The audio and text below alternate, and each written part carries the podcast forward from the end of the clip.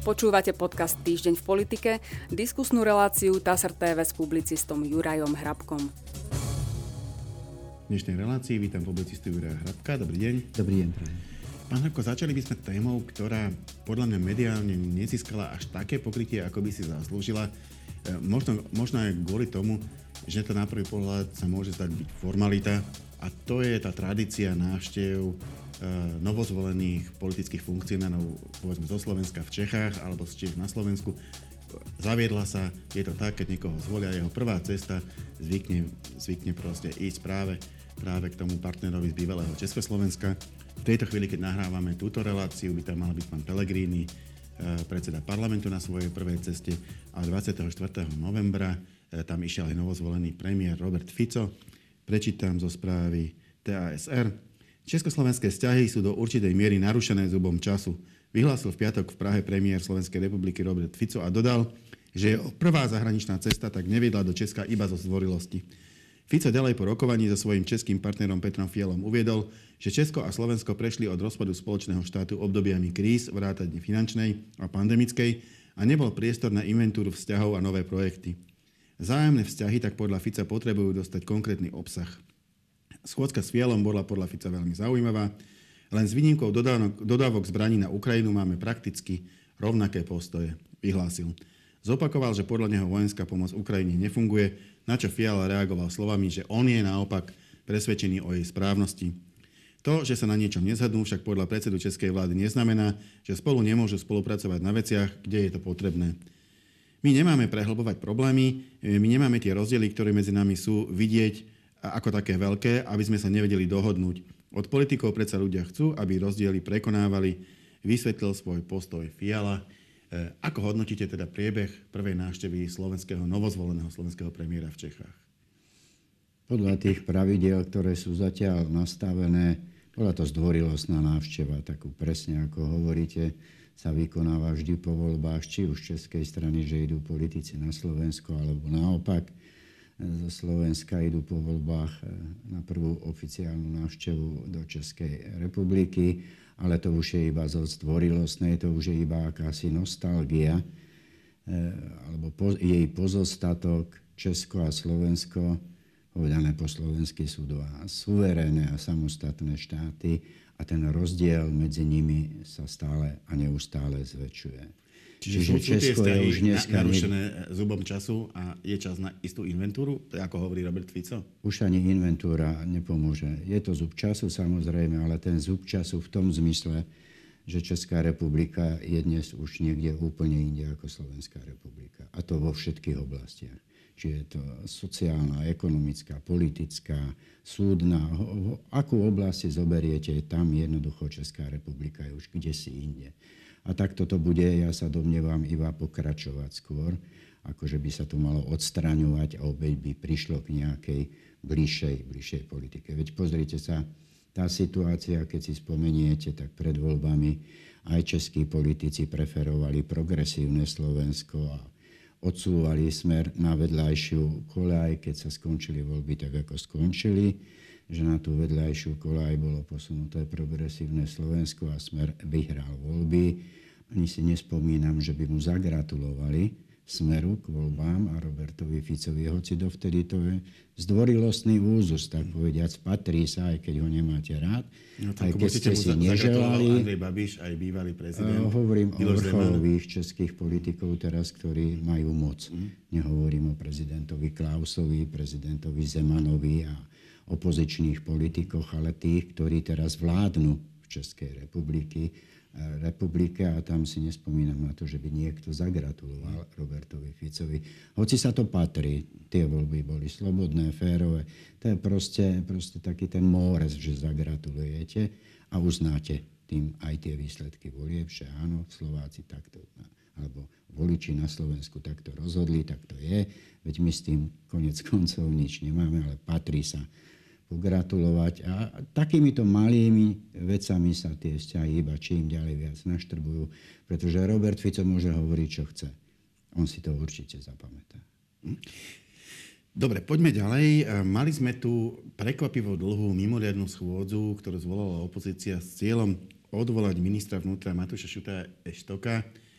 Tá schôdza bola kuriózna v tom, že jej zvolanie, teda snahu odvolať ministra, avizovala strana Progresívne Slovensko ešte v čase, keď vláda nemala ani len dôveru parlamentu, čiže vtedy to ani technicky nebolo možné. A naozaj ledva stihli poslanci odhlasovať, že dôverujú celej vláde, tak už podali návrh na vyslovenie nedôvery jednému jej členovi. No trvala tá debata nakoniec takmer týždeň. Ja prečítam zo správy TASR. Minister vnútra Matúš Šuta Eštok ostáva vo funkcii. Za návrh na vyslovenie nedôvery ministrovi hlasovalo v stredu len 61 poslancov Národnej rady zo 136 prítomných. Na odvolanie bolo potrebných 76 hlasov. Opozícia chcela ministra odvolať e, za čistky vo vedení policie, ako aj za porušovanie zákona pri postavení vyšetrovateľov mimo služby. Vláda s vyslovením nedôvery nesúhlasila ani s tými dôvodmi, ktoré opozícia udávala.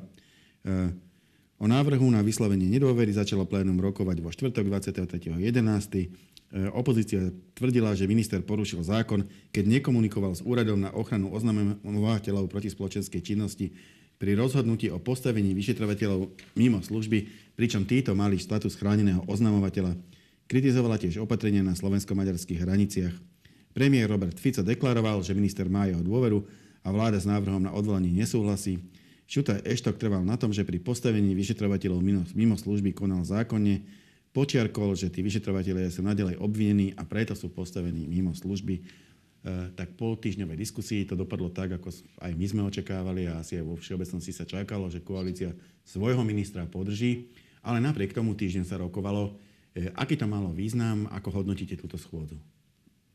Podľa toho, z akého uhla pohľadu, no tak malo to istý politický, politický význam, hlavne čo sa týka mimovládnych strán, že ukázali, že sa chcú istým spôsobom v parlamente presadiť, že chcú určovať aj niektoré témy, ktoré budú. A na to tá schôdza bola samozrejme dobrá, pretože tak to naozaj bolo. To vecné hľadisko už bolo o mnoho, o mnoho horšie, ale nedá sa voči tomu nejakým spôsobom veľmi protestovať. Je právo mimovládnych poslancov dať takéto návrhy na odvolanie člena vlády, tým pádom vnútiť istú tému, a posunúť ju aj do takého toho verejného diskurzu, pretože samozrejme médiá o tom, čo sa deje v parlamente, informujú a musia informovať. Druhá vec je naozaj, že všetci vieme, že minister odvolaný nebude, môže navrhovať aj opakovane podávať mimovládne strany návrh na odvolanie, pretože platí už naozaj dlhodobo, že žiadne mimovládne strany nebudú a nemôžu robiť personálnu politiku vo vládnej koalícii na to existuje inštitút odstúpenia, odvolania, ale v rámci vládnej koalície nie na to, aby mimo vládne strany robili personálnu politiku. Tak to bolo v minulosti, tak to bolo neustále. Okrem toho jedného prípadu, ktorý vždy pri takejto príležitosti spomíname, a to je jediného odvolaného ministra zdravotníctva Viliama Soboňu už pred mnohými, mnohými rokmi. Vždy si vládna koalícia toto stráži aj, aj ustráži jednoducho, pokiaľ, pokiaľ funguje. E, ešte, ešte by som mal otázku, či to, samozrejme, myslím si, že je absolútnou povinnosťou opozície strážiť, aby bol postup ministra zákonný. To si myslím, že patrí, patrí k tomu základ, základnému, čo má po opozícia na starosti, ale nebolo to predsa len predčasné, lebo oni to opreli o to, že e, dva nejaké súdy e, úplne v tom prvom konaní vydali predbežné opatrenie, ktorým vrátili dvoch z tých e, policajtov postavených mimo službu ako keby späť do služby. Ale to predbežné opatrenie nie je ani rozhodnutie v merite veci. Je to vlastne len to prvé, ktorým, ktorým súd nejakým spôsobom upravuje situáciu. E, oni už na základe toho, aj keď to nebolo právoplatné rozhodnutie, e, usúdili, že minister porušuje zákon, lenže medzi tým, kým prebiehala táto schôdza, rozhodli druhé dva súdy presne opačne. E, to znamená, obdobnú žiadosť iných dvoch vyšetrovateľov zase zamietli. Ani v jednom, ani v druhom prípade to nie je právoplatné rozhodnutie. E, takže v podstate sa teraz nevie, či minister porušil zákon alebo neporušil. Nemala opozícia počkať? E, nešla do toho nejako príliš hr?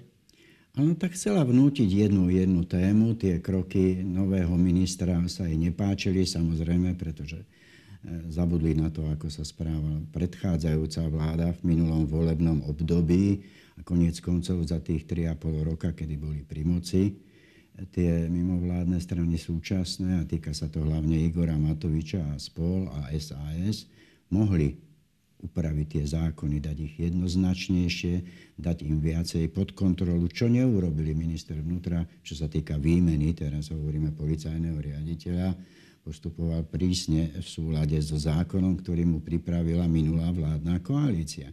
To znamená, že jeho kandidát ide na výbor, na vypočutie, ale výbor stratil vďaka minulej vládnej koalícii akúkoľvek právomoc a iba ho vypočuje a to je, a to je všetko. Predtým to bolo tak, že musel aj odporučiť ministrovi a minister si nemohol vybrať takého kandidáta alebo no, policajného prezidenta, prezidenta Áno, vôbec, ale, ale ktorého zase... by mu neodporučil. Ja viem, môžete namýtať, že mal vládnu väčšinu. A Presne to, to som chcel, tak, áno ale, ale tu sú dôležité tie procesy a aj to, ako sa to javí a ako je rozdelená tá moc.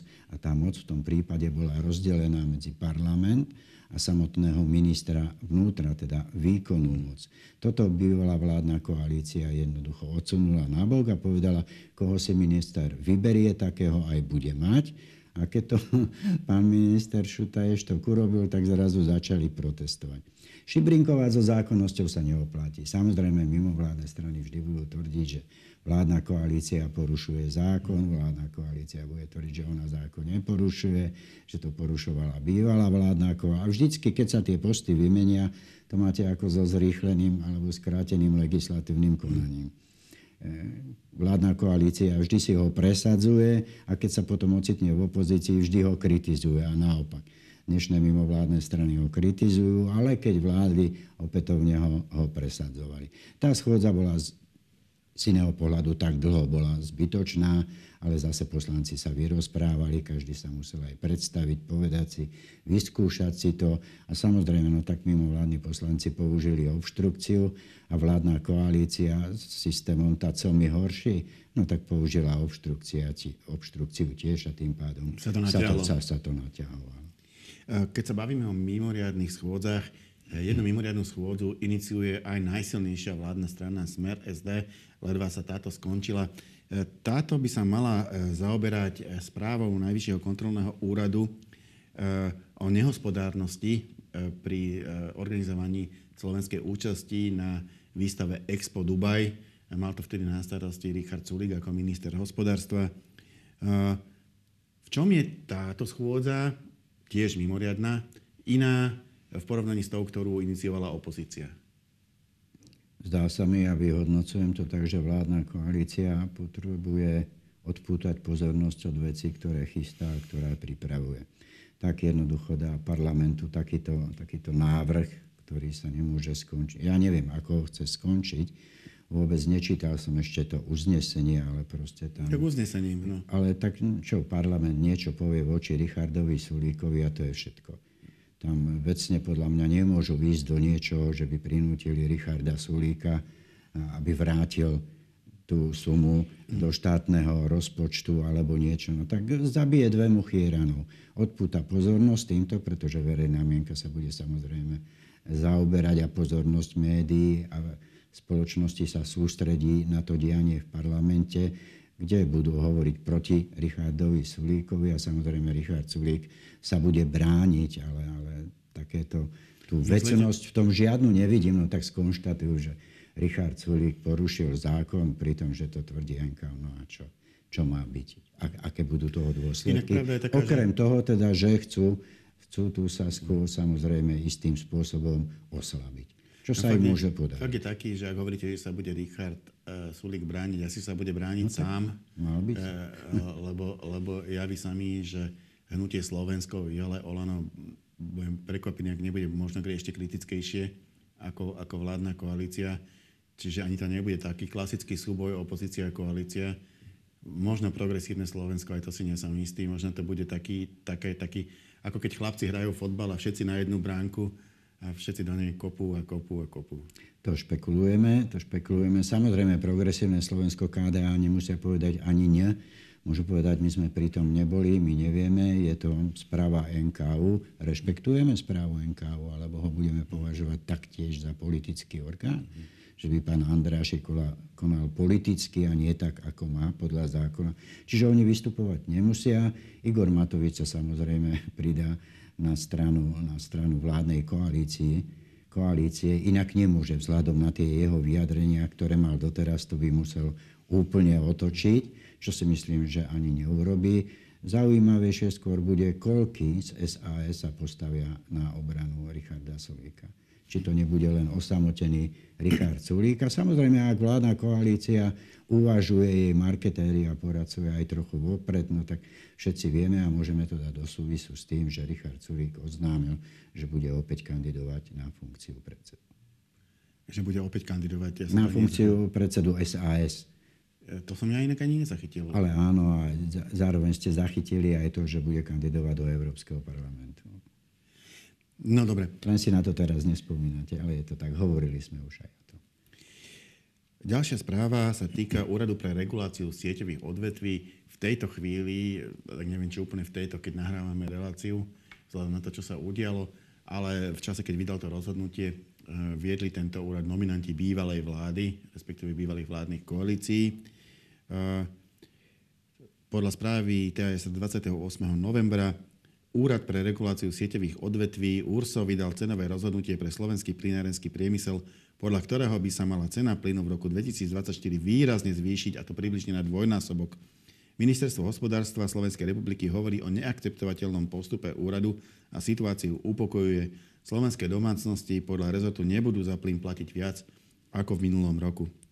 E, považujem za veľmi neštandardné, že sú slovenské domácnosti dnes zbytočne stresované rozhodnutiami, ktoré reálne nevstúpia do platnosti.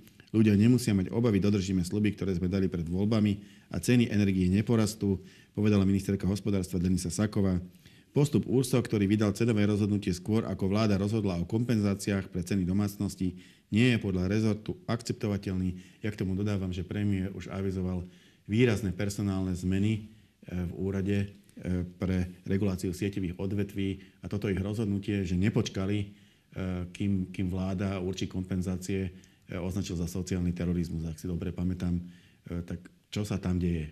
Môžem ešte jednou vetou k tomu predchádzajúcemu, aby sme to upresnili, pretože Richard Sulík presnejšie povedal teda, že bude kandidovať na funkciu čestného predsedu Á, nie, tak, nie, nie tak predsedu, na, ale na toto, čes, na toto si spomínam. Áno, na čestného predsedu, no ale ak má takto rozohrať tú hru, tak potom to pre mňa neznamená nič iné, ako že čestný predseda bude riadiť toho predsedu, ktorého, ktorého si zvolia. Ak, ak, ak, sa, ak, sa toto, ak sa toto v budúcnosti stane, bude to, bude to nová situácia, naozaj zase politológovia budú môcť analyzovať, e, keď má strana jedného čestného a jedného obyčajného predsedu e, a nejako rozdelené kompetencie, Áno, kto vlastne to potom, koho riadi.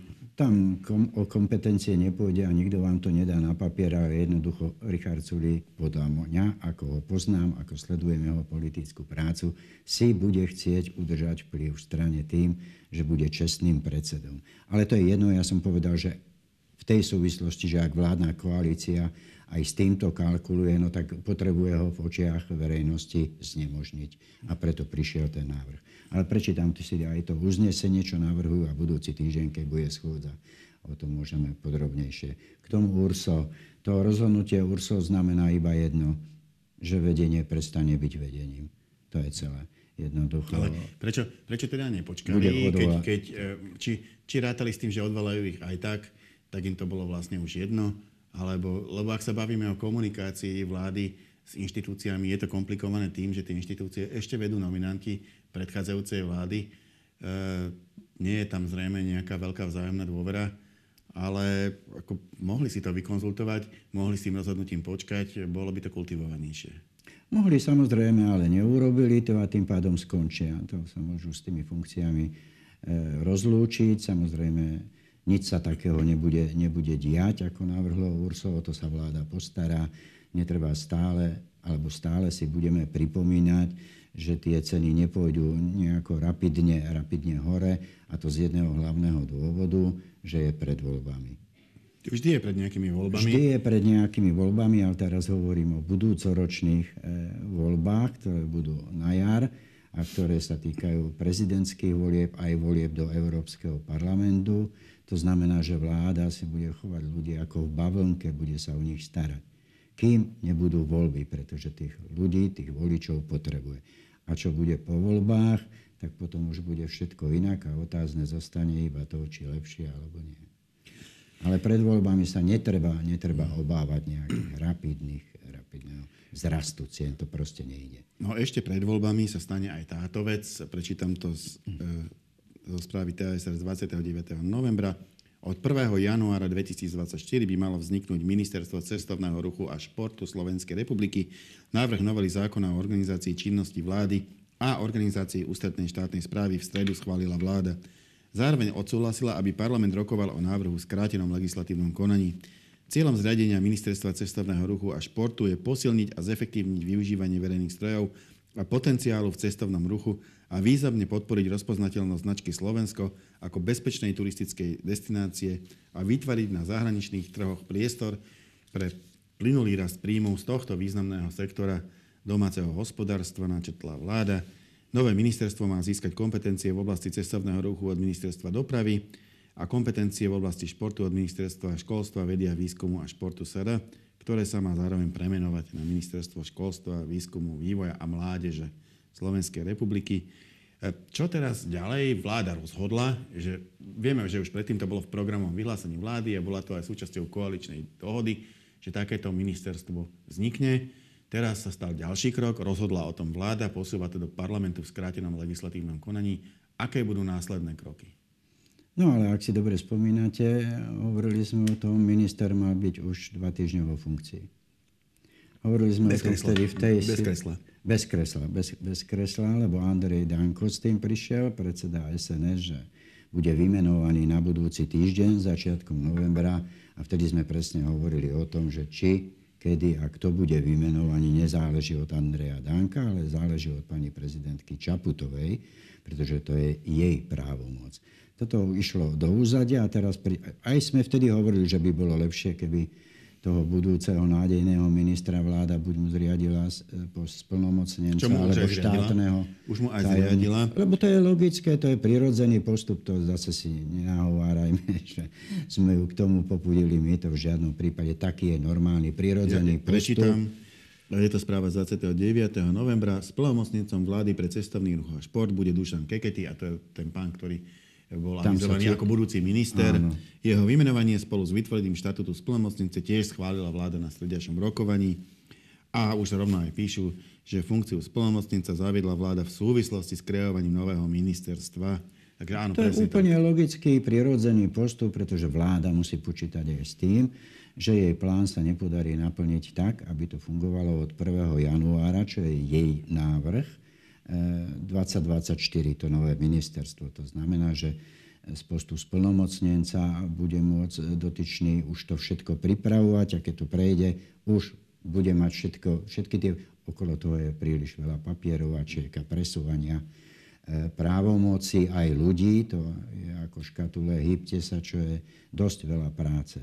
No a všetko potom už bude záležať od pani prezidentky, nielen od vlády, nielen od vládnej koalície. Ten návrh je značne aj o ďalších vážnych veciach, ako o zriadení eh, ministerstva športu. Čiže ten zákon je treba podrobne si prečítať. Tam sa opäť presúva zbierka zákonov z úrady vlády na ministerstvo spravodlivosti. Hybe sa tam eh, s istými inštitúciami, stráca pani prezidentka isté menovacie kompetencie. A jednoducho toto treba ustrážiť. To sú tie vecné veci. A potom sú tam ešte procesné veci a procesnými vecami rozumiem hlavne ten návrh na skrátené legislatívne konanie, ktoré je a ktoré zase opäť tak vládna koalícia bude tvrdiť, že to potrebuje, aby to ministerstvo sa rozbehlo, ale podľa mňa podľa toho, ako je naformulovaný zákon, ide o porušenie zákona, pretože taký dôvod neexistuje v zákone o rokovacom poriadku. To znamená, že možno očakávať, že mimovládni poslanci budú voči tomu ostro protestovať. Samozrejme, vládna koalícia má väčšinu v parlamente, lenže potom ešte príde na rad pani prezidentka, keď ten to asi zákon, zákon schváli. No a je tam ešte jedna vec, on ten zákon opäť upresňuje povedzme si, povedzme si o tajnej službe, že tam tú menovaciu právomoc ponecháva pani prezidentke na rozdiel od ďalších inštitúcií, no len stačí v parlamente jeden pozmenujúci návrh a všetko sa môže zvrtnúť úplne inak.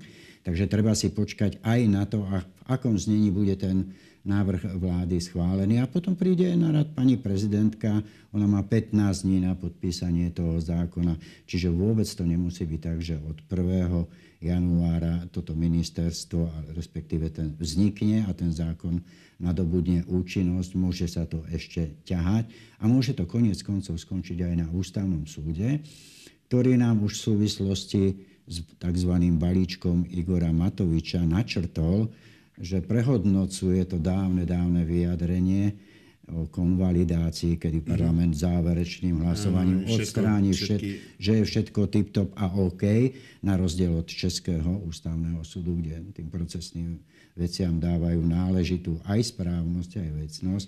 V tom balíčku Igora Matoviča nám načrtol, že môže prísť k zmene e, tohto, tohto výkladu a ústavný súd môže sa pozerať aj na tú procesnú stránku veci. To znamená, že aj nemusí uznať, že to skrátené legislatívne konanie, ak ho koalícia vôbec presadí, bolo dôvodom a môže zakladať dôvod na protiústavnosť celého toho zákona, pretože boli porušené procesné postupy, ktoré porušené byť nemajú.